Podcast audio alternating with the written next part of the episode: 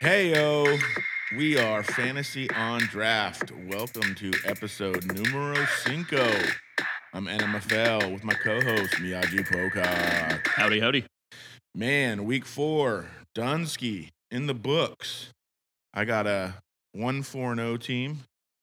I got a three and one team and a bunch of two and two teams. Then the one league that I'm actually the champ. I'm one and three. Oh, I'm gunning for you. Luckily, no 0 and 4s, but how are your teams looking? Um, yet just like you, no own fours. I don't have a league that I'm undefeated in. Um, but yeah, for the, for the most part, I have two leagues that I'm three and one, and the rest are two and two. Um, I think my worst league is um, our best ball league, so I don't really care too much about that one. So Oh, yeah, I didn't Yeah. even look at those. Some of those we do where you play against the spread so you can get one or two yeah, wins. it's it's two points per week that you can gain on, and one of them I think I have one out of like the total ten available. so- Yeah, yeah. Um, today's episode, we're gonna get to some week four news, notes, and injuries. A little rookie quarterback talk.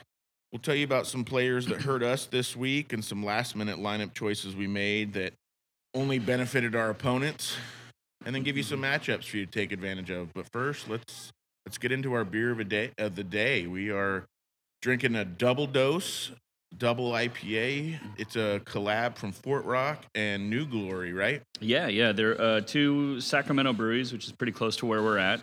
And um, Sacramento's got a really big craft beer scene, and uh, a lot of brewers know each other, and uh, some breweries don't get along with other breweries. It's just kind of happens after uh, you have you know upwards of hundred craft breweries in one area like that. And uh, these two breweries would kind of take shots at each other on on social media, just kind of playful jabs, and and they do it so much that people kind of thought they were beefing together and, Oh, and nice. oh yeah and um, so to kind of calm all those rumors they uh, they got together for a collaboration all of the jabbing at each other is just because two of the the two now head brewers uh, used to work for a uh, a real shit brewery um, that makes good beer but like the public relations for that brewery went straight to the toilet the owner's a, a scumbag from what everybody understands. So when they branched off and started their own, they still kind of give each other shit about their shared time there. Um, so when they got together and made this double dry hopped, uh, double dose, double IPA, um, they had a lot of fun doing it, and it came out great. It's beautiful. It's got you know a lot of uh, Southern Hemisphere hops. Uh, this uh, Vic Secret and um, I believe Galaxy is the other hop they focus on, and uh, those are generally really good tasting beers. Yeah. Yeah, this beer is really good. It uh, comes in at eight percent ABV, and um, I really like the the flavor of it. It's got a lot going on at one time. Yep. Uh, social medias for both breweries, uh, Fort Rock Brewing and at New Glory Brewery. Those are check those out. Good, good breweries. We really like them. By the way, we've now made it to five episodes. Man, we did it. What a handful. What a what an accomplishment! Yeah, I just I feel like we're you know we're so good at this now. We're basically pros. I mean, you know, I'm gonna lease out a Tesla now. It's it's happening. Yeah, congrats. We'll, we'll, we'll cheers on that and we'll uh, get on to our fifth episode. I'll drink to that. Um, there were some injuries this week. There was a few people that, that have made some significant injuries in fantasy. Uh, David Montgomery, I think, was a big one. He, had a, he had a knee injury. Heartbreaker. He was killing it this year. It looked really bad while it was happening. Um, turns out, sprained knee, I think, is what they've officially called Yeah, it. yeah. It's just a, a hyperflex, and it, yeah, So it looks like he's out four to five weeks. He it looks like he did uh, just miss the dreaded ACL, MCL type Yeah. for the whole year. that's what it looked like. We Right, were watching it. Like, he's done for the season. Yeah, I I have him in a league, and it it was kind of one of those injuries that at least it happened in the fourth quarter, so you Yeah. got a good game out Yeah, of him. it's a gentleman's injury. Yeah. Um, unlike some other people, um, Logan Thomas he hurt his hamstring, and his happened on what the fourth play of the game. yeah, I think it was very early, and he got you a big old goose egg. Big zero. Uh, the Washington actually put him on IR, so he's out for a minimum of Yeah. four weeks.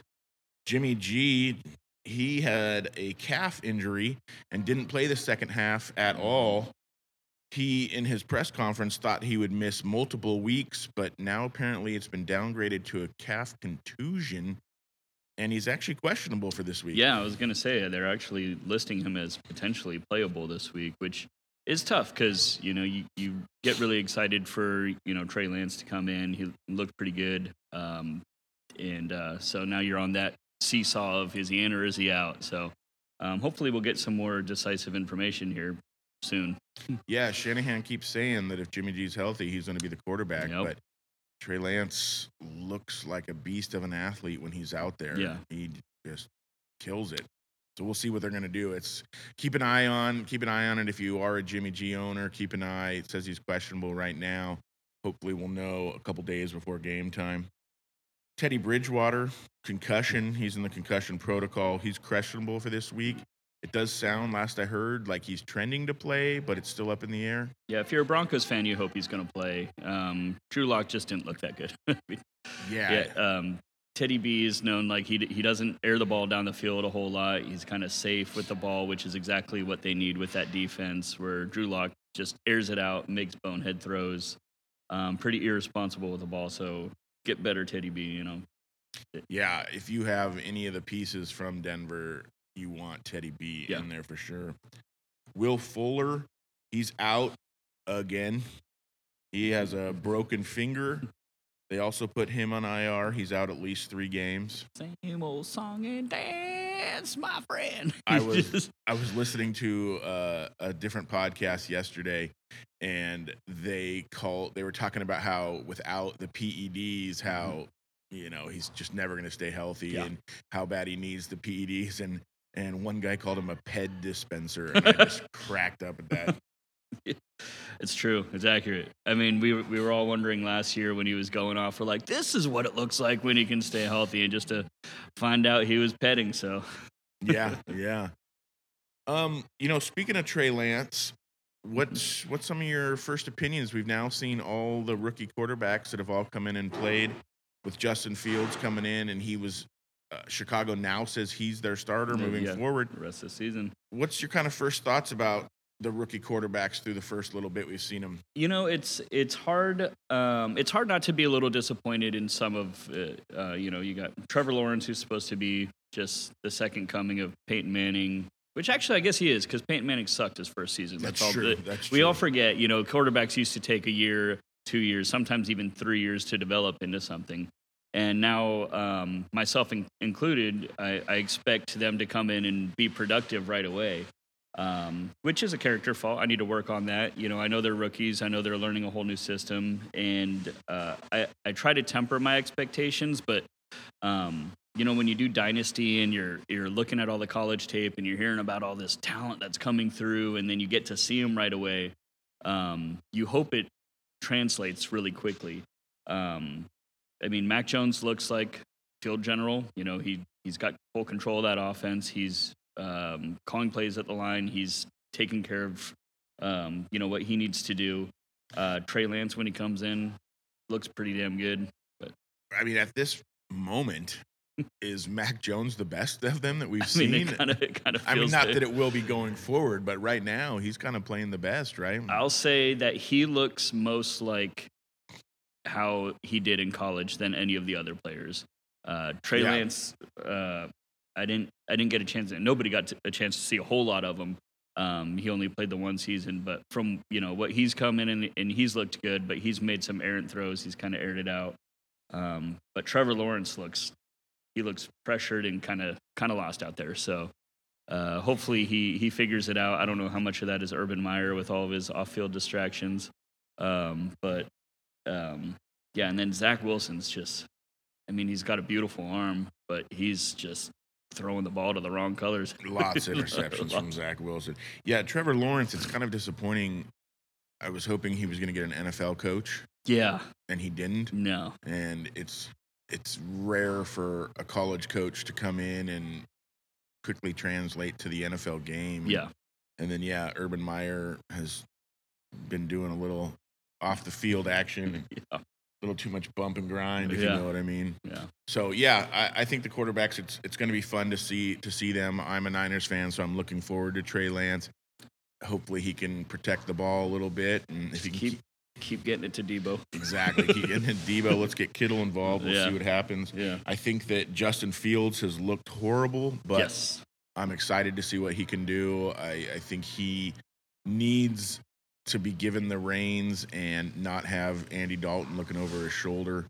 Let him get a little comfortable in there and see if he can, you know, find control of that offense and start running around like he's supposed to a little bit and throwing some good balls. So I think, I think these guys are fun. They're going to be fun to watch. Yeah. We'll see the next couple of years, but Yeah, the potential's there for for a lot of big plays and a lot of um, exciting developments to to football. I think, um, yeah, Justin Fields. From everything I've heard about him and his personalities, he's been approaching this game as a professional since high school, and um, this isn't any different. He seems to really be focusing on on every week, like immediately after the games. There's reports he's already in the locker room looking at all the film, and he's asking questions about the game plan for next week. So hopefully, with that type of work ethic and effort, he can he can get it pulled together. Because I I put a lot of stock into him.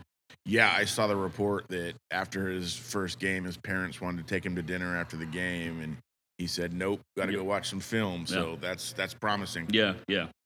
That's what you want. Exactly. It wins That's- over a locker room too. It sets a good example, and that's what you want from your quarterback. I was laughing while I was watching Sunday Night Football. There was this nice moment where they put this graphic up that it was the first game in NFL history that both coaches were 69 plus years old. Congratulations. And then it's got a picture of, of both coaches, and it both says they're 69 years old. Just somebody out there uh, thought I- they had a great moment. Oh man, I commend that guy working in that, that video booth who put together that graphic. You know he was giggling. yeah, Nice. nice. They probably gave each other high fives. exactly. So we had games this week. Uh, who hurt you, man? Who hurt you this week? Ah, dude. So I actually had a pretty good week in fantasy. Um, there's always players that let you down, and uh, at Sunday night when I was putting together my notes and everything, at the time I was going to go with uh, Swift. Um, I'm really high on him. I think he fits in that offense great. Um, I think he's got the potential to be an Ekeler type of back in that system. Um, especially, you know, Anthony Lynn, coach, transfers right over there to be the OC, and it was looking like that. And he still had eight attempts and six targets, uh, but the efficiency was way down, and Williams got the majority of the usage, and that, that really sucked. I hope that's not a trend. Um, but then Monday Night Football happened, and I Mhm. was uh, I was sitting pretty. I needed um, through various other things. I needed I needed one two yard catch from Mike Williams um, for about three quarters of football. One two yard catch, and I would have been fine. And they didn't even look at him. Like, Mike Williams is what the wide receiver three or something like that going into the going into that game. um, I believe at the point he was a wide receiver one. Okay, yeah. okay. So this is a dude who's averaging 10 targets for the first uh, three weeks, seven receptions, uh, just under 100 yards, and over one touchdown per game. So I watched that game. I listened to the commentary pointing out Mike Williams matchups, and it wasn't like they were scheming him out. They had the third, their third string um, corner on him because of injuries, and he- they just couldn't get him the ball. And Yeah, I saw there was a couple couple close misses. Oh, he had like a, a 75 yard touchdown just past his fingertips. Yeah. And that would have been game over. And I, I was like, oh, well, at least they're looking for him now. And nope. Yeah, so that hurt, man. That that hurt. Um, how about you, dude? Man, CeeDee Lamb. CeeDee Lamb hurt me. CeeDee Lamb has been my guy this Yeah. year. I traded in a dynasty league. I traded three first round picks for CeeDee Lamb. I would felt- still do that. I I probably would too. But he hurt me this week, man. He had two catches and 13 yards, I think it was, and just couldn't get anything done. I I heard a pretty nice stat yesterday that helped keep me high on CeeDee Lamb. It was that he had 5 targets, which was a 23% target share because Dak just didn't throw Yeah. the ball. So Yeah. that's nice to hear, but it doesn't help me this week. Yeah. It does not. Yeah, the game plan for the, for that week was run the ball. Zeke went off. Uh, there was no reason to really air it out too much. that just kind of happens. And yeah, and I'm just not used to it happening to Dallas. yeah, yeah. You know, Yeah. Dallas is always airing the ball out, and I mean, Dak still actually had a pretty good game, and it was nice to to see Zeke go because there's been a lot of questions about him. But uh, yeah, CeeDee put me behind, and I have too many shares. I am man crushing on him, and he And- hurt me. How do you like that strategy? This isn't something we were going to talk about or anything, but if you have a whole bunch of players that can just ruin all of your leagues if if they don't go off, do you still um, do you still like that type of strategy?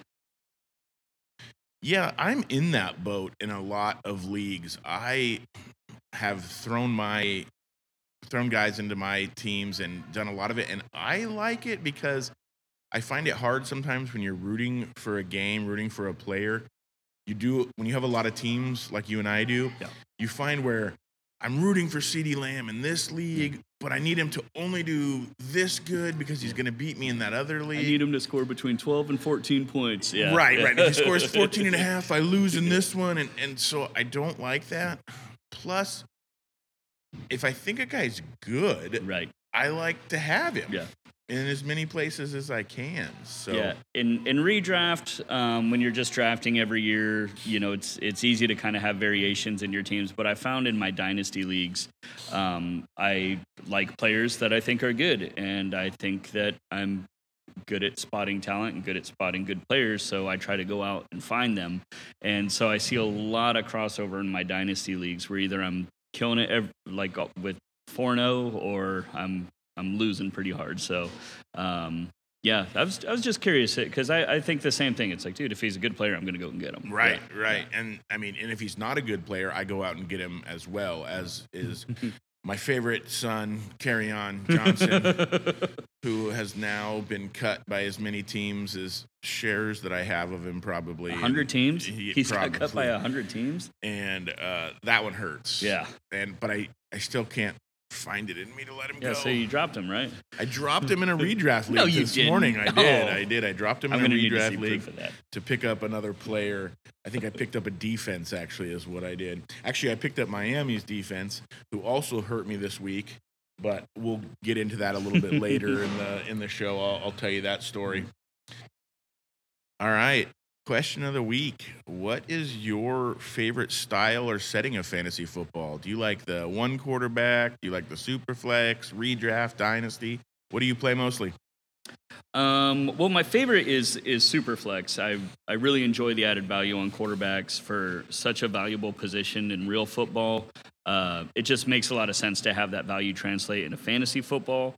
Um, I I like this strategy of trying to acquire um, a significant amount of quarterbacks just to uh, keep them away from other teams as well, and it they're usable. Um, so I, I really dig that. Um, we've done a couple tight end premium leagues. I, I like those, um, but it, it seems like there's still that top tier that just like For sure. you know you get. sure. I've gotten 60 point games from Waller. And that's great because he was on my team, and that's great for anybody who has like Waller, Hockenson, Kittle, uh, Kelce. Um, but it still doesn't. It still doesn't catch up. There's still such a huge gap between those top tier tight ends and the rest of the tight ends.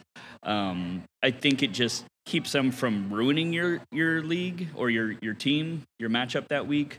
Um, whereas uh, you're still just getting such a huge boost from those those premium uh, Yeah. tight ends. Um, I also like ones with a lot of wide receiver spots, at least two flexes.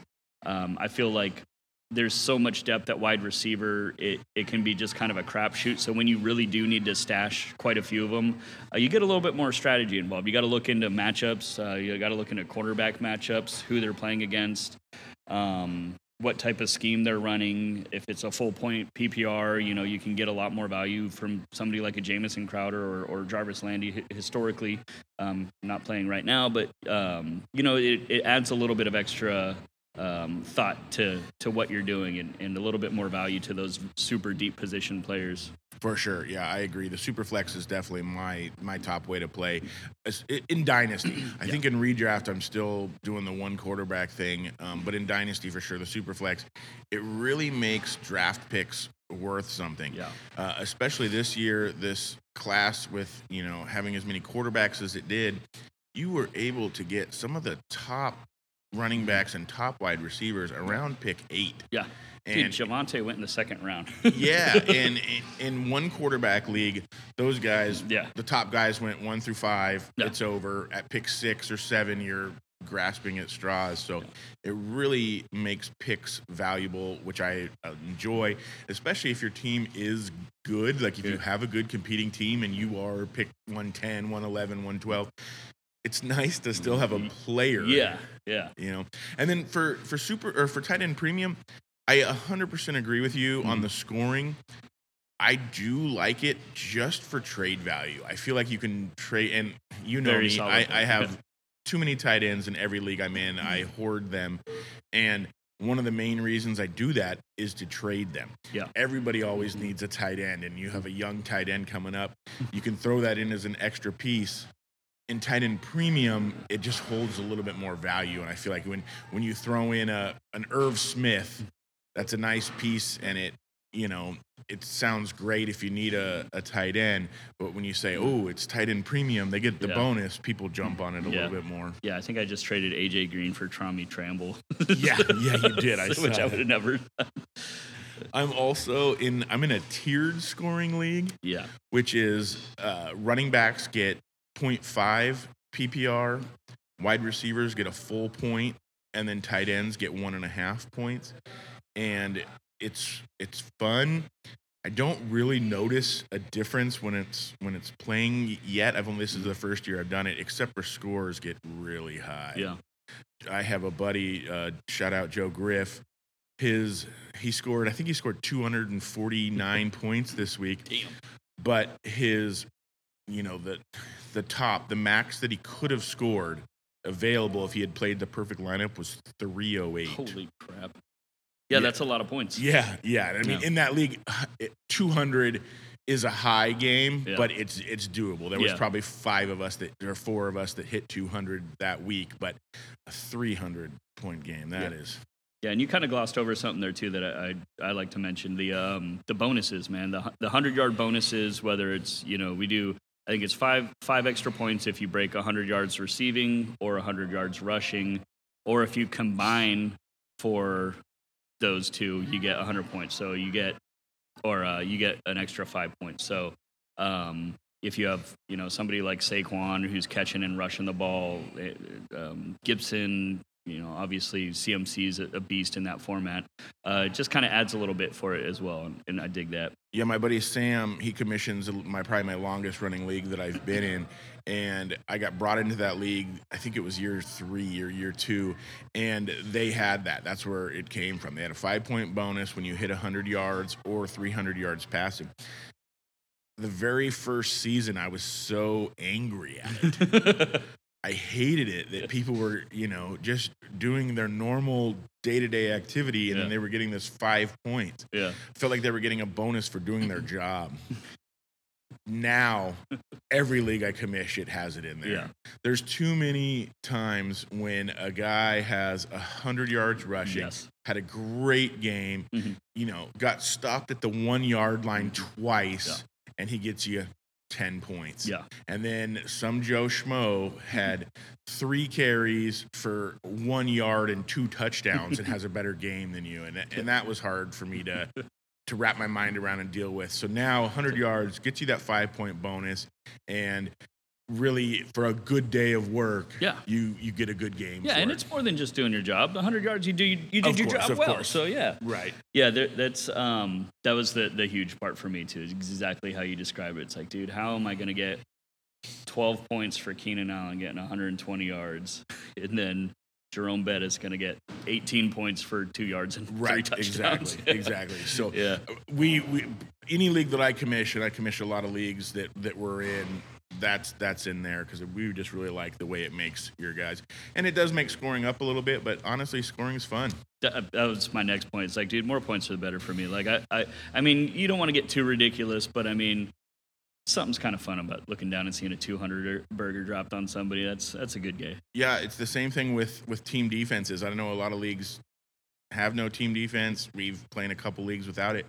But in leagues I commish, I change the settings a little bit too. I hate when your defense gets a negative Yeah. because sometimes it's just so fast. Some leagues, you know, once the other team scores 21 points, they get negative three. It's Yeah. like, well, that's not fun. Yeah, Let's- that happens a lot. Yeah, yeah. yeah. So those are our definitely our preferred ways to play. Um, we were off a week, so I am going to ask you another question of the week. We Oh, got sweet. two this week just for fun. Um, which Alabama quarterback is going to have the best fantasy season? So Okay. we got Tua Tagovailoa, hmm Jalen Hurts, Mhm. and Mac Jones. Okay. Who who's going to have the best fantasy season this year? Uh, I mean, for me, it's got to be Hurts. I mean, he's he's been efficient. Um, he runs the ball. It provides a, a great floor. Um, he started every week, and um, I'm projecting him to start for the rest of the season. That I can't really be said for the other two. And um, he he looks like he's advancing still in his growth as an NFL quarterback. He's getting better. Um, Definitely. And at, at the beginning of the season, there was a lot of hype around him just because of the floor for, for his rushing. And I think that's still incredibly valid, but I didn't see him uh, growing at this rate. He's, he's actually been a very um, serviceable NFL quarterback. And if he keeps that up, he's going to keep starting. Yeah, and, for sure. You know, he, he does have some really young weapons there. Uh, for the most part, DeVonta Smith looked great. He still has Reagor, who I'm hoping will do uh, more than he has. Um, Sanders is still an explosive running back. He looks he looks great. The two tight ends, and then now you throw in Kenneth Gainwell, who's catching the ball and, and YAC yards for days. I mean, he he looks great. He looks great. Yeah, I think definitely Hurts has to be the answer for this, especially with Tua being injured right now. And Mac Jones, I think, looks like a good Alex Smith type quarterback, Exactly. you know, where Good he's going to do what needs to be done, but he's not going to always throw high yards and high high touchdowns. I think Hurts has been looking a lot better than I thought he was going to. Yeah. I really liked him in college, the way he carried himself. He was clearly a team leader Yeah. um, for both Alabama and you, you know when he went to Oklahoma. But so he's always been somebody I've been really impressed with. Mm-hmm. I am worried the league is going to eventually figure him out. Yeah. Uh, kind of Colin Kaepernick esque. Um, you know, people. Lamar Jackson is an elite Yeah. athlete Yeah. that You can't compare. figure that Yeah, guy out. can't. Jalen Hurts is not that. Yeah. You know, Lamar Jackson. They passed. Neither of them passed great NFL style. Mm-hmm. You know, but the athlete that Lamar is, it doesn't matter. That's He's going to do, different do tier. whatever. Yeah. Hurts is not that. Yeah. He does run the Yeah. ball and rush, and you get that rushing yards. But I am worried a little bit that they may figure him out. But he's definitely this year for sure gonna gonna have the best year. I I have a lot of stock in Tua, so I do hope Yeah. Tua turns it out. But you know, we'll this year we'll we'll definitely both say Hurts for sure. Yeah. And who knows? Mac Jones might have a better NFL record. He might, you know, uh, start commanding that Belichick offense like a G. And, and I mean, remember early in Tom Brady's career, way back, way way back, at the beginning of his career, um, he would he wasn't a big passer. Like he wouldn't stack up yards. He wouldn't have a lot of touchdowns. He would just win. He would just win. Exactly. And if that's all that he needs to do, that's all that Mac Jones is going to do in that system as well. So, um, you know, maybe 20 years from now, we'll be talking about uh, Mac Jones breaking every record. But until then, I'm I'm seeing him just being more of a field general for a bit. Would, wouldn't that be funny? I mean, you could say the same thing. I mean, you know, you wouldn't have said the same thing because when Tom Brady was drafted, nobody even knew Yeah. who he was. I Yeah. mean, nobody cared. But it's just yeah, because that was going to be a next question: Who has the better career of the three? oh, and uh, yeah, it could hundred percent be Mac Jones. I I think Tua would be the answer to that question. Uh, hopefully, he figures it out and he has the better career. Because I am worried Hurts kind of gets figured out and Yeah. and eventually he's going to lose a step and he has to be able to throw the ball. But yeah, I think Hurts has a couple good years. Um, at least this year, maybe well into next year. Um, it, but yeah, I would- I would have to agree. I mean, Mac Jones, as long as it, it is concerning now um, that Belichick's had two years now without Tom Brady and his, and now he has this whole defense. They took the COVID off last year, um, but they're still not like still not looking great, yeah, no, you that- know. And really they they look like they're completely rebuilding, which Yeah. also looks like is giving Belichick migraines. Yeah, yes, yeah. yeah. Uh, this week's show was brought to you by Burgers and Brew in Chico, California. This fine establishment has hands down the best burgers in town and has 64 beers on tap. Come check them out at 301 Broadway Street, Chico, California. They have a great happy hour from 3 to 6, Monday through Friday, with a dollar off beers and some great food specials, including $2 tacos. Tacos. Once again, Burgers and Brew, Chico, California. Come enjoy a beer or three. Here we are, man. We're still. I just finished my my beer of the day, and I'm getting a little buzzed. Let's uh, let's talk about what's got us excited, what's got us buzzed in fantasy football. You you want to go first? You want me to go first? No, I'll go first, man. Yeah. Um, so I, I think I've I think I've talked about this before, um, but like it's got to be Derrick Henry, man. It's just Dude. it's just really time to just sit back and appreciate what this dude does. We we probably won't ever see another player like him. They just don't build humans like him in the first place, and to see him, you know, getting the work that he does. Um, it, it- it's it's going to be rare in the future with the development of committee backs, um, just more and more shared touches, and, and it seems to work for NFL teams. And it's hard to just give one player. I think he's on pace for 500 rushes this year. It's hard to do That's that. unreal. And Well, there's an extra game. yeah, sure. 100, 120 extra touches in that last game. but I mean, it's just it, it, it's crazy to to see that big of a human run that fast and that powerful that consistently. And you know, it's when I was a kid, I remember growing up and hearing about like, oh, you, you guys never saw Earl Campbell or Brown or you know, the, see all these great players and. And when you know you're watching one of those great players, I just really like to sit back and enjoy it and and just I laugh audibly when I watch the highlights of just look at that dude plow over three individuals and stiff arm a fourth in the ground before running 20 miles an hour into the end zone. I mean, he's already over 500 yards. We're four games in, and the first the first game was a fucking dud. like, No, Yeah. he is he is unreal to watch, and I will, you know, stand there and say I was a hater for his first couple of years. I have never drafted him, never had him. Always thought, well, yeah, but he can never do it again. Yeah, but Yeah. he can never do it again. And now, no, whatever that dude, that Yeah. dude can do whatever he wants. He wants to play till he's forty. Let him go. He'll do it. Yeah. he's a he's definitely a beast. Yeah. how about for you, man? What do you got Man. you buzzed? This kind of hurts my heart a little bit. Sandeep, if you're out there, I need you to skip ahead a few minutes and not listen to this. The thing that's got me buzzed is Tom Brady. Tom fucking terrific. and I hate it. Yeah, I mean, the guy is unreal. He, you know, first off, he got away from Belichick and he's friggin' hilarious. Oh, yeah. I mean, the interviews he's doing, he's doing, com- he does a commercial for Subway talking about their bread. And then the commercial is like, you don't even eat bread. He's like, I know. Like, what? I mean, off the field, the guy has become one of my favorite interviews, one of my favorite, you know, just spokespersons for the NFL since he's been out. Like his attitude changed. I mean, it, it, clearly Belichick runs a tight ship. Yeah. And clearly Arians doesn't run that same ship.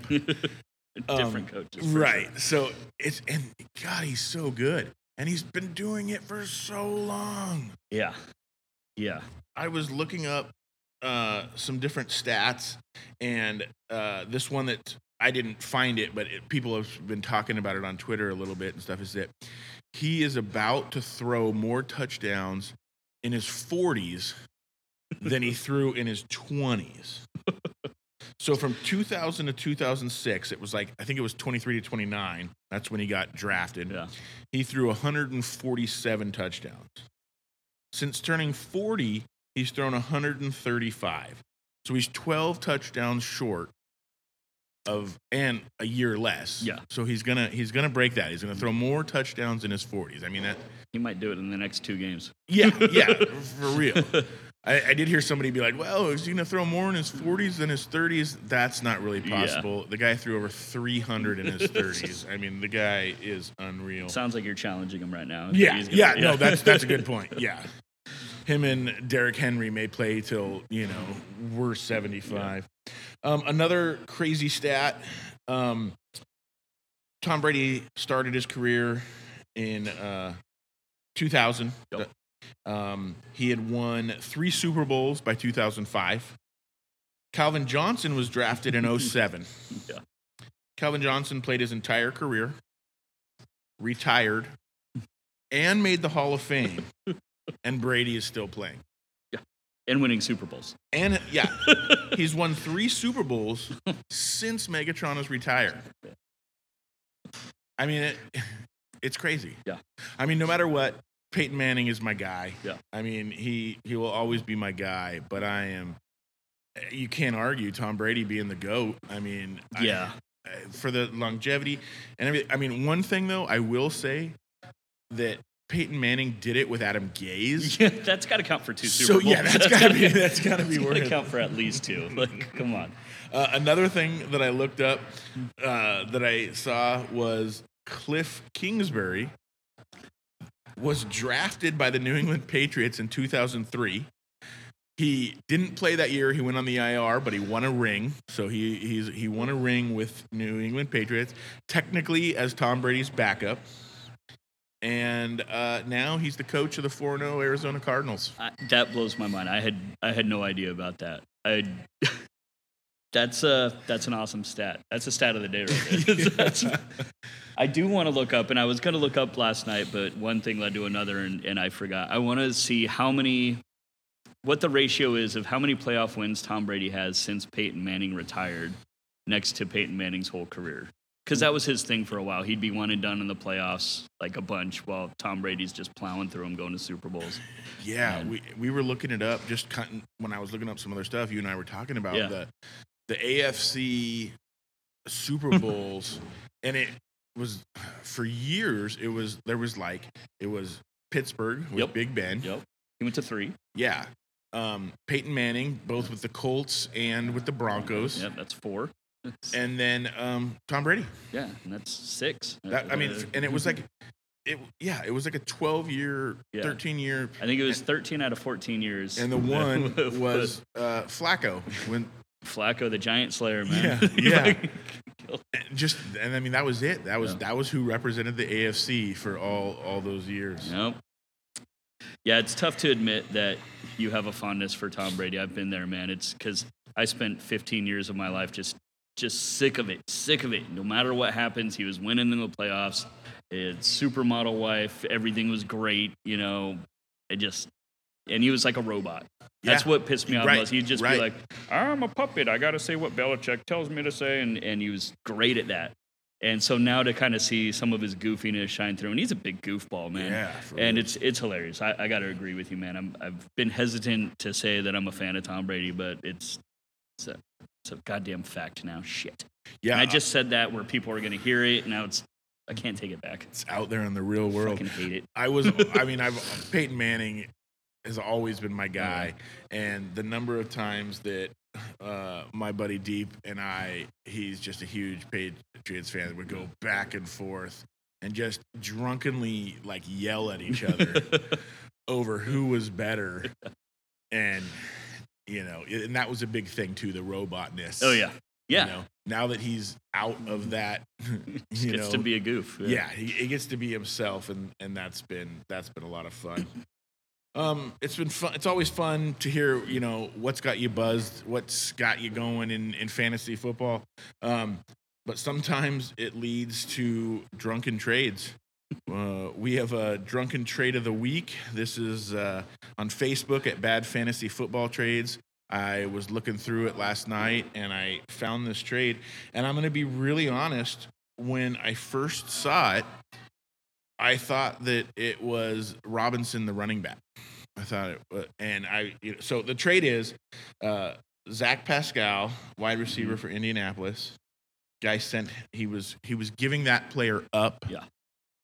and he was getting back Allen Robinson. Yeah. And at first I thought it was James Robinson. I'm like, that's a horrible trade. Yeah. And then I looked and saw it was Allen Robinson. I'm like, that's even That's worse. even worse. Yeah. Yeah. Um, holy shit. How drunk do you have to be to send that? Or just how much how much do you have to not care that people know you're stupid? Like I mean that's that's just like how do you how, okay you run it through your head and you're like okay well zach pascal had the game with a couple touchdowns and da da da and allen robinson hasn't done it this year but it's there's such a huge gap in talent and there's such a huge history of utilization with allen robinson I Oh have, yeah. like it, it's not even something i could pretend to justify to to somebody else like oh yeah you know it, it, except for maybe you know somebody that i'm just douching around with like me and you we banter about this type of crap but that's something that he put out into the world Yeah. yeah. For real. I mean, that's worse than me saying i like tom brady Yeah. I drafted Allen Robinson uh, this year in a redraft, and I don't usually have him. Usually somebody takes him before I get the opportunity. And though I'm disappointed in Yeah. his play, I'm I'm still keeping him. Yeah. I mean, yeah I'm still treating him as the draft pick that I drafted him at and expect him to still get there. Yeah. So look at it like this: you have you have to fill a wide receiver spot. You have both Allen, Allen Robinson and Pascal on your bench. Because right now Robinson's on my bench. Let's be Yeah, honest. like yeah, he's yeah. he's been a letdown, but you know maybe he's going to develop some rapport with uh, with Fields. Maybe you know moving forward he's going to ask for the ball a bit more, like he's used to getting 150 targets here. Is there a scenario besides Allen Robinson being hurt or anything that you're going to push Pascal in a- ahead of him? Not unless you are Zach Pascal and it's your team. Or is it, is it his mom or Probably his his family? mom. his Yeah, yeah, mom yeah, would that could it, be yeah. true. That could be true too. She's probably smart enough though to be like, nah, man, Allen Robinson's my boy. she tells him, "Yes, son." I'm starting you on my team." She's not. Really. Yeah. She's starting Allen yeah, Robinson. yeah, I, That is a great way to look at it, though. There's never, there never. I would never. yeah. No matter what, you would Exactly. never put in Zach Pascal No. over Allen Robinson. Now watch him go off for 40, Oh yeah, 40 yeah, yeah, points for sure. after we roast this guy. But yeah, um, yeah. There's there's a I've I've seen a lot of I've seen a lot of trying to buy low on players. Um, like right now, Calvin Ridley's a big buy low target in in Dynasty, especially. Um, but like that's stupid that trade right there. Um, and honestly, like if you have one of these players, even if that's in redraft, like who the hell's gonna sell that low on? You know, you had to get Robinson the first three rounds, right? Right. I yeah. mean, he's your he's most likely either you you went zero running back and he's your wide receiver two, or he's your wide receiver one, and you're not going to sell him for Pascal. Yeah, buy low. Just so people know, when somebody says something is buy low, it means that the store that is selling that thing, hmm. person, item has put it on sale. Yeah. It doesn't mean that it's not selling at all and Yeah. they gave it to the dollar store to sell for a dollar. garbage. Yeah, dollar store. Yeah, And that's what you tried to do. You tried to give a dollar for Allen Robinson. yeah, that's that's not enough. No. Yeah. I don't I can't even think what would you trade for Zach Pascal? I'd just pick him up off the waiver wire. And then trade him. yeah, trade him for fucking Allen Robinson, bro. I'm a genius. I think I would give you like a fourth round pick to take Zach Pascal off my team. Yeah. so you get both. You Yeah. get Pascal and the fourth. oh yeah, and then you get a roster spot. And then I get a Yeah. roster. Yeah, Oh. yeah, that it, that's that's bad. And, and normally too, the, I want to clarify the buy low. Like normally when I hear buy low, that just means players that are normally unacquirable are Right. now acquirable. Right. Like at the beginning of the season, you weren't getting Calvin Ridley, you weren't getting DK, you weren't getting Allen Robinson most likely. Like you you weren't able to trade for them. Um, but now after a couple down weeks, sure maybe maybe you can get something, but they're still going to expect some some playable uh, options in return and probably draft picks. You, there's equity in those players. So when you hear people say buy low, people don't be stupid. Yeah. I think that should just be the motto of our bad fantasy trade thing. Just don't be stupid. don't be stupid. Yeah, don't be stupid. Brought to you by don'tbestupid.com. Yeah. and then it's tough too because you send a trade out like this. How do you like how do you get into a real trade with this person ever? Oh yeah, yeah. You it- know? That's that's a bridge, a bridge burner. Exactly. Like I've I've had trades sent to me by people where I'm like, man, this guy is either an idiot or thinks I'm an idiot, and now every time I go to look at a player and they're on that team, I'm like, he's either going to want the world for this maybe boom player or um, he's he's just gonna counter with some ridiculous shit. Um, so yeah, it's you, you got to be careful with the trades you sent out. Send trades out. I want to encourage that. That makes fantasy funner. It makes everything about fantasy football great because you get to create dialogue. But if that's that's a non-starter. If you send something out so bad where the, you can't even get a response or you can't even start a talking point with it, then it's counterproductive. You know, you want to create those conversations um, so you can eventually kind of go back and forth and get the player you want. Maybe you give up a little bit more than you wanted, but you get a little bit extra too. It's it's a key part of dynasty. It's a key part of fantasy football. Um, so don't ruin it by sending stupid shit out. Yeah, I really personally, I like I can't lie, send out some shitty trades. Oh yeah, me sure. too, man. Yeah. But I like to have my trade be something that I think could be accepted. Like, Mhm. okay, I could see where that could work. A lot of times, pretty much every there are times when I'm like, I want somebody so bad, I'm gonna just send you my best offer. Like here, here it is. I'm Every draft pick you have. lay it out on the table. Gosh, I should have taken that. um, you know, and I'll do that sometimes. But sometimes if I'm just kind of feeling a player out, you know, I'm gonna send them something, and I'll be like in my head, okay, I'm gonna send them this, but I'll go up to here if they come back. But I hate when. Like I don't want to send a trade out that's just not even close. Yeah. I did I did one to you not too long ago and you're like this isn't even close and I was like oh god I felt like bad I felt like like sleazy, you know. I was like, oh man, like how did I how did I do it, you know, so bad? But it it's nice when you can kind of get feedback and you know try to do other stuff. I had a trade offer yesterday in a dynasty league. It's a it's a tight end premium league, and a guy wanted um, Noah Fant, Mhm. and he gave me uh, Dan Arnold. I think it is right. Is that the tight The postman. Yeah. Dan Arnold. Dan Arnold, and uh, a 24 second. And uh, it's tight end premium. No offense, my starting tight end. I do have Pitts though. I have Yeah. Pitts.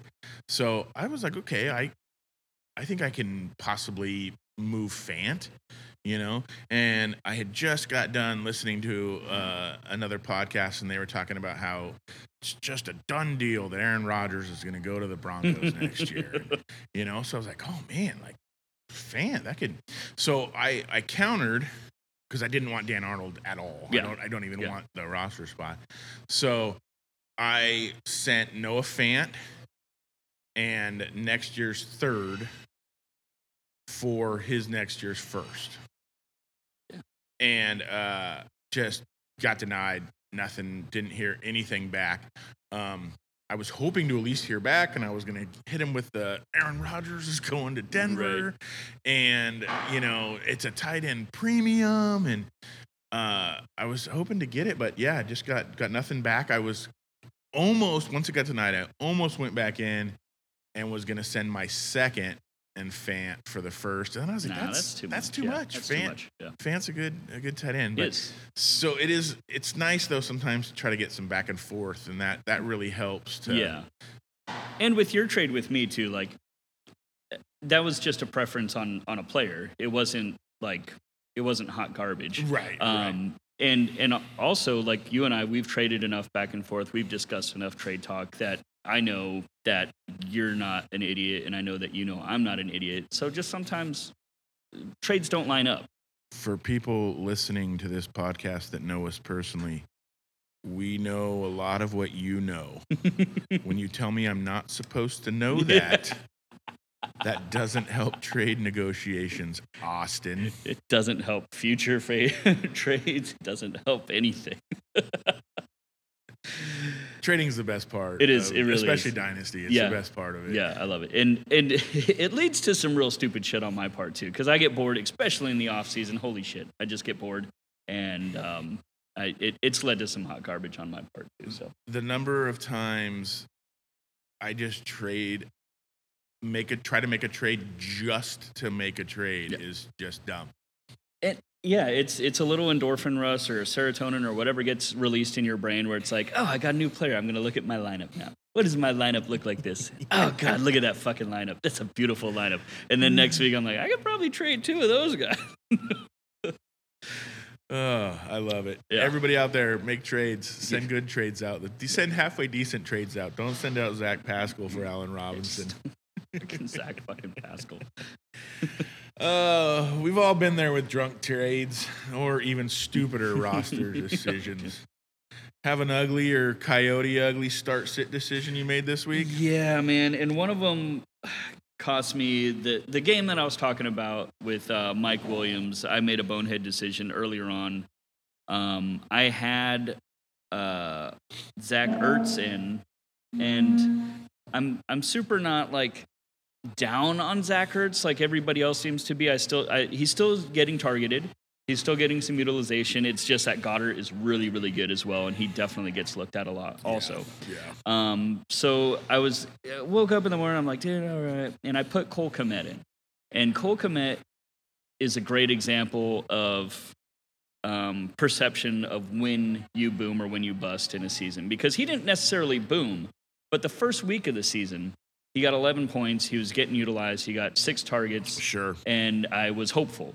And I was hopeful of him coming out of college. I've traded for him in a couple of leagues, and I was like, dude, no, this is this is it. This this will be the game. He's going to be fine. He's going against Detroit. Their defense sucks. So I was like, all right, this is going to be it. And uh, yeah, he got me like one one point six points. And uh, Zach Ertz uh, got double digits. I know he was, I think, somewhere around 11. I forgot to write down exact number. Um, but uh, that was that was a fucking bonehead move on my part. It was one of those things where I just went with like what I expected to happen, um, as opposed to what I've seen happen in the past. And it, it- just keep in mind if somebody booms in week one, you can you can hate them after two weeks.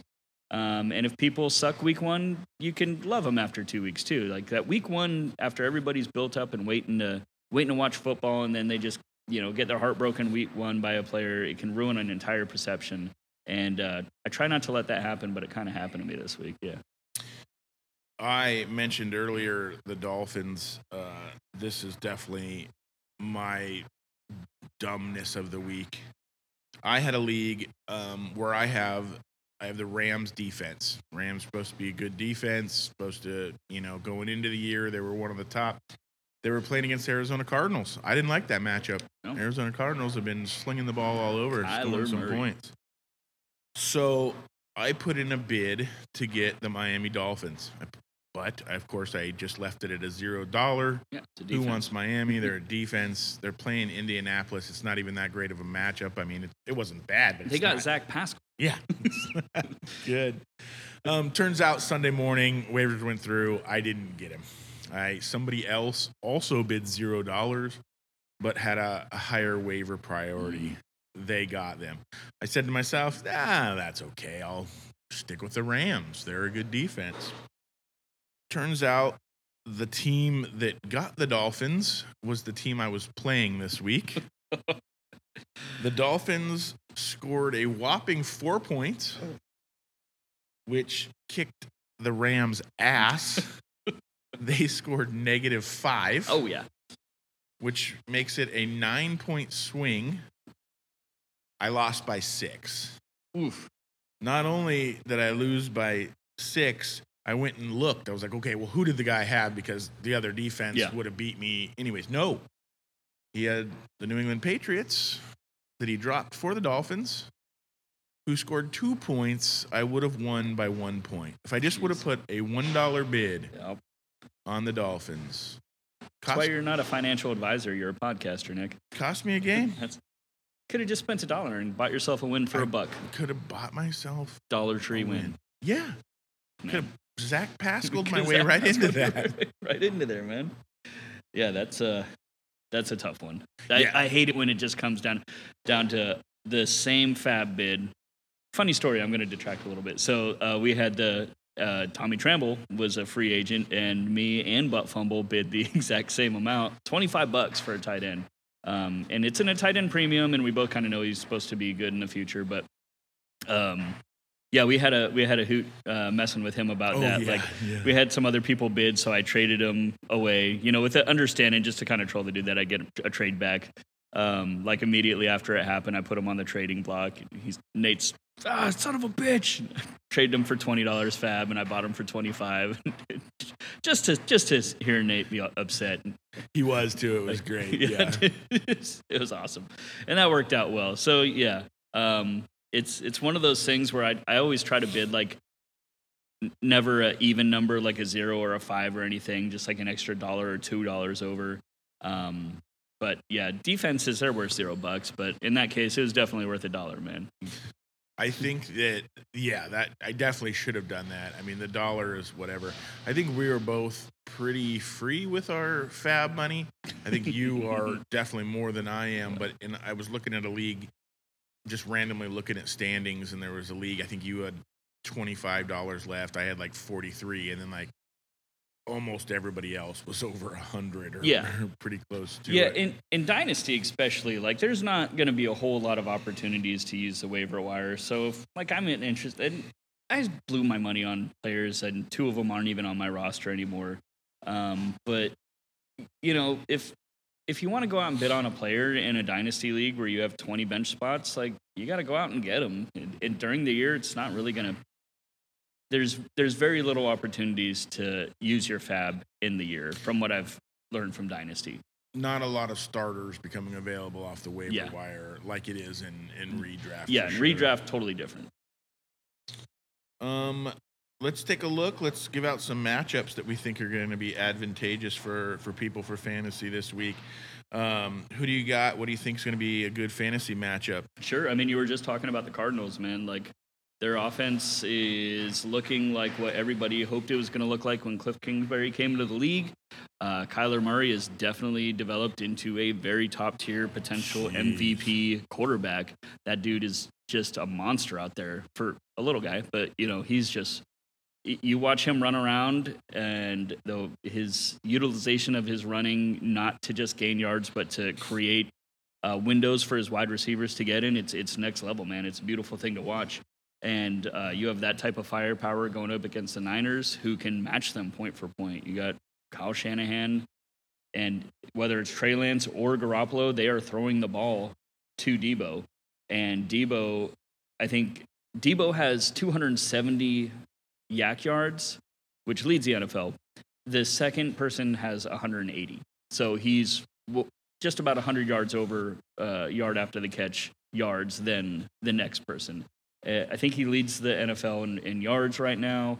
Um, so even if people do try to scheme him out, which is going to be tough because he's utilized as a running back, the screens, like everything, you can throw the ball downfield to him. Um, if they try to scheme him out, then you, you got Kittle, you got Aiyuk. They're running backs. Who the hell knows who's going to be in there? So I'm using Kittle and, and Aiyuk and Deebo Not um, Kerryon Johnson. Not Kerryon Johnson. I'm sorry to say, but uh, I mean th- the opportunity is going to be there. I'm I'm hoping this is a shootout. I love high scoring games like this. Uh, too many times in the past when you expect a game to hit like an over under of 60 points and it's just going to be this crazy thing and then it's like 17 to 14. Um, that happens frequently. So I hope this isn't one of those games. I hope it's just headshot after headshot, you know, haymaker, haymaker, just points left and right. And um, I hope Deebo just keeps killing it for me, man. yeah, Deebo has been great. I mean, it helps when Seattle forgets to cover him yeah, he was wide open for an 80 yard touchdown. Um, but yeah, th- I mean, it if Kyler wouldn't have hurt his shoulder Oh. last year, is he quarterback two this year? Yeah. Like, I mean, going into drafts. Yeah. and, I mean, I mean, I, right? I saw a lot of a, a lot of people. Kyler was the quarterback one this year, even over Mahomes, just Yeah. because of the rushing. yeah, Because he's got he can. I mean, I think he's on pace right now to throw over five thousand yards Yeah. with the extra game. Blah blah blah. Whatever. That's still a shitload, and like fifty something touchdowns, which is a, an insane amount. And not to mention, like he's going to rush for just about a thousand yards. Like, so he's got the the Mahomes ish passing numbers, and then he can rush for a thousand yards. Like that's it's fucking bonkers. yeah. yeah. I mean, just crazy that Arizona drafted him when they had Josh Rosen. Josh Rosen and Zach Pascal, same draft. I was looking. I think the uh, I think the Packers at Bengals. I think that that's going to be a game that we can take advantage of. Um, I think the Bengals, even without Joe Mixon, I, I think that they want to pass the ball a lot. I think mm-hmm. uh, Joe Burrow is getting healthy and wants to air it out. Tee Higgins should be back this week. Mm-hmm. That's going to help them out. The Packers have given up the second most passing touchdowns in the NFL. Mm. So I think that even without Joe Mixon, I think they're going to pass on the Packers, and I think that they're going to be able to sling the ball around. I would, you know, happily start their wide receivers, all three of them. I've been starting a lot of Ja'Marr Chase and have been really happy with that. The Bengals, on the other hand, they're middle of the road in pretty much most of the defensive statistics. But I looked it up, and they've played Minnesota, Chicago, Pittsburgh, and Jacksonville those are pretty much some of the worst offenses in the NFL this year. So you get an offense like the Aarons have going, and I think they can definitely put up some points on the Bengals. Oh yeah. I think that those offenses that they played skewed the, their defensive stats to look a little better than than they actually are going to be. I think Aaron Rodgers will throw the ball around quite a bit. Davante Adams will be will be big, and Aaron Jones. I mean, he's a he's a must start every week, anyways. But I think this is a good time for them to to go off and and score some points. Yeah, I, I fully agree on all that. Um, the only the only hiccup I have is Jaire Alexander, their quarter cornerback uh, for Green Bay, is uh, top tier, and um, Ja'Marr Chase has been amazing. He's looked like he was trolling everybody in preseason by kind of luring him in to think that he wasn't getting it, and he's been everything that you hoped he would be coming out of the draft, especially as a rookie. Um, but Jaire Alexander can shut people down. Uh, he does do a great job on uh, uh, one-on-one coverage. Um, so if I if I had to pick a wide receiver on like a like D, uh, DFS, um, I'd probably go Higgins on this one. He's had he was out last week with an Yeah. injury, but that's because it was a short week. He was close to playing last week as it was. So I'm I'm looking for Tee Higgins and. Um, with all the, the passes that Mixon was getting, I'd look for like Tyler Boyd to be getting those small little uh, dump off passes now. Um, but yeah, there should be there should be some explosive firepower here, and um, yeah, Aaron Jones has just been a monster. Yeah, Look at you, you, funny story. With uh, the five point bonuses, he got me that last week, and then his last run was for negative one yards, and I lost it. no, Yeah. Um, I was going against you, but so uh, obviously I'd already locked up that win pretty handily at that point. But yeah, I was like, Well, wait, where, where did the point go? and I saw like it was negative one yard. I was like, son of a bitch. So that can happen in those bonus games too, which makes it even more fun. It reminded me just when you were talking about some of the over unders in the you know when you were saying that the Niners Cardinals hoping it hits the over. And uh friend of the show Joe Griff he was telling me about a bet this this week he took uh in the Buffalo game. The over under was 40.5 he took the over and it was 40 to 0 so Tough beat, it. man. That's a tough beat. one team scores 40 you needed 0.5 from the other team and and didn't get it. Quick reminder it's thursday. Unflex your flex players. Make sure you're you're putting if you have a wide receiver in your flex slot that plays thursday move them to wide receiver. Give yourself the flexibility to play any position in your flex spots later in the week what am i missing anything else I don't know who you got tonight. It's the Rams and the Seahawks. Let's go. I'm going to go with the Rams. All right, I I, got- I think the Seahawks aren't what they used to be, especially on Oh defense. yeah, they haven't been for a while. I think they almost lost to the Niners with a rookie quarterback. and uh, I think that Stafford gets it done. Yep, I'm hoping for a big game from Stafford and Kupp again, man. Yeah, yeah. And I'm still waiting to see if they're going to let Bobby Trees go or not and see if they can unleash him. Um, but we'll see. Said they're gonna. We'll Yeah. find out tonight. Yeah. Thanks for listening, guys. We're so happy to have you. Please give us a follow and review at iTunes. All iTunes reviews will be shouted out on the show. Also, we do have an email, fantasyondraft at gmail.com, if you want to ask us any questions. Maybe we'll eventually have a mailbag episode if we can ever get a question or two. Maybe we'll just make them up ourselves. Thanks for checking us out, guys. Cheers.